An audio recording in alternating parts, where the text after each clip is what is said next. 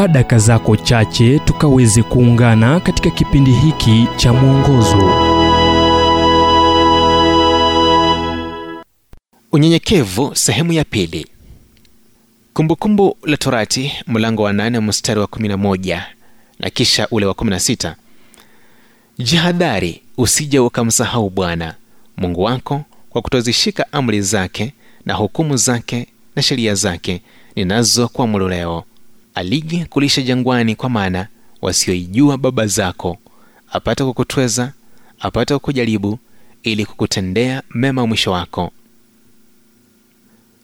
Tabia ya unyenyekevu wa kweli ni ngeni lakini ya kuvutia. Mchukue msa kwa mfano.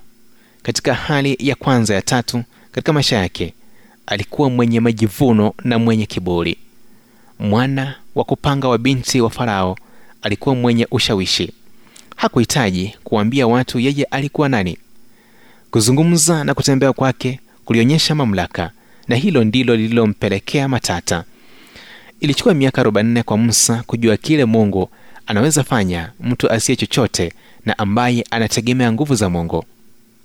Petro mmoja aliyejazwa na nguvu za roho wa mungu siku ya pentekoste alitusihi kuvalia unyenyekevu kama vazi lisiloonekana analiweka katika muktadha wa kijana mdogo anayetii watu wazima anayethibitisha hekima yao na kung'ang'ana ili awe kama wao.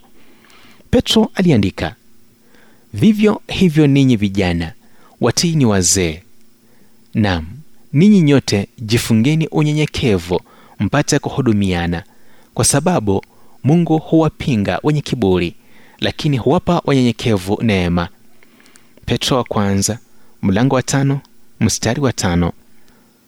John bunyan aliyeishi bedford kule uingereza alifanya kazi ya kuunganisha vyuma ila alikuwa pia mtu mwenye hukumu kubwa.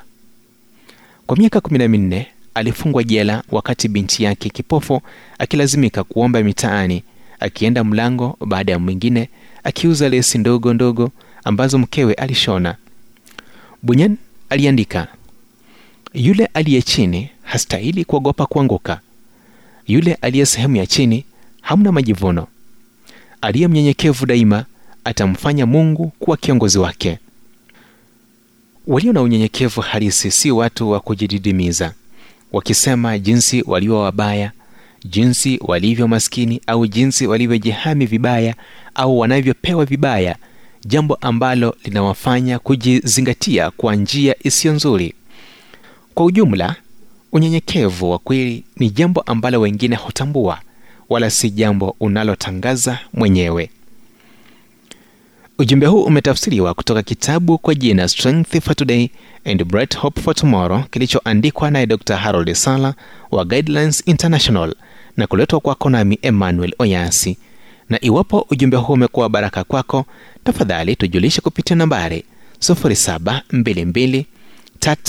722 kumbuka na 722 331 412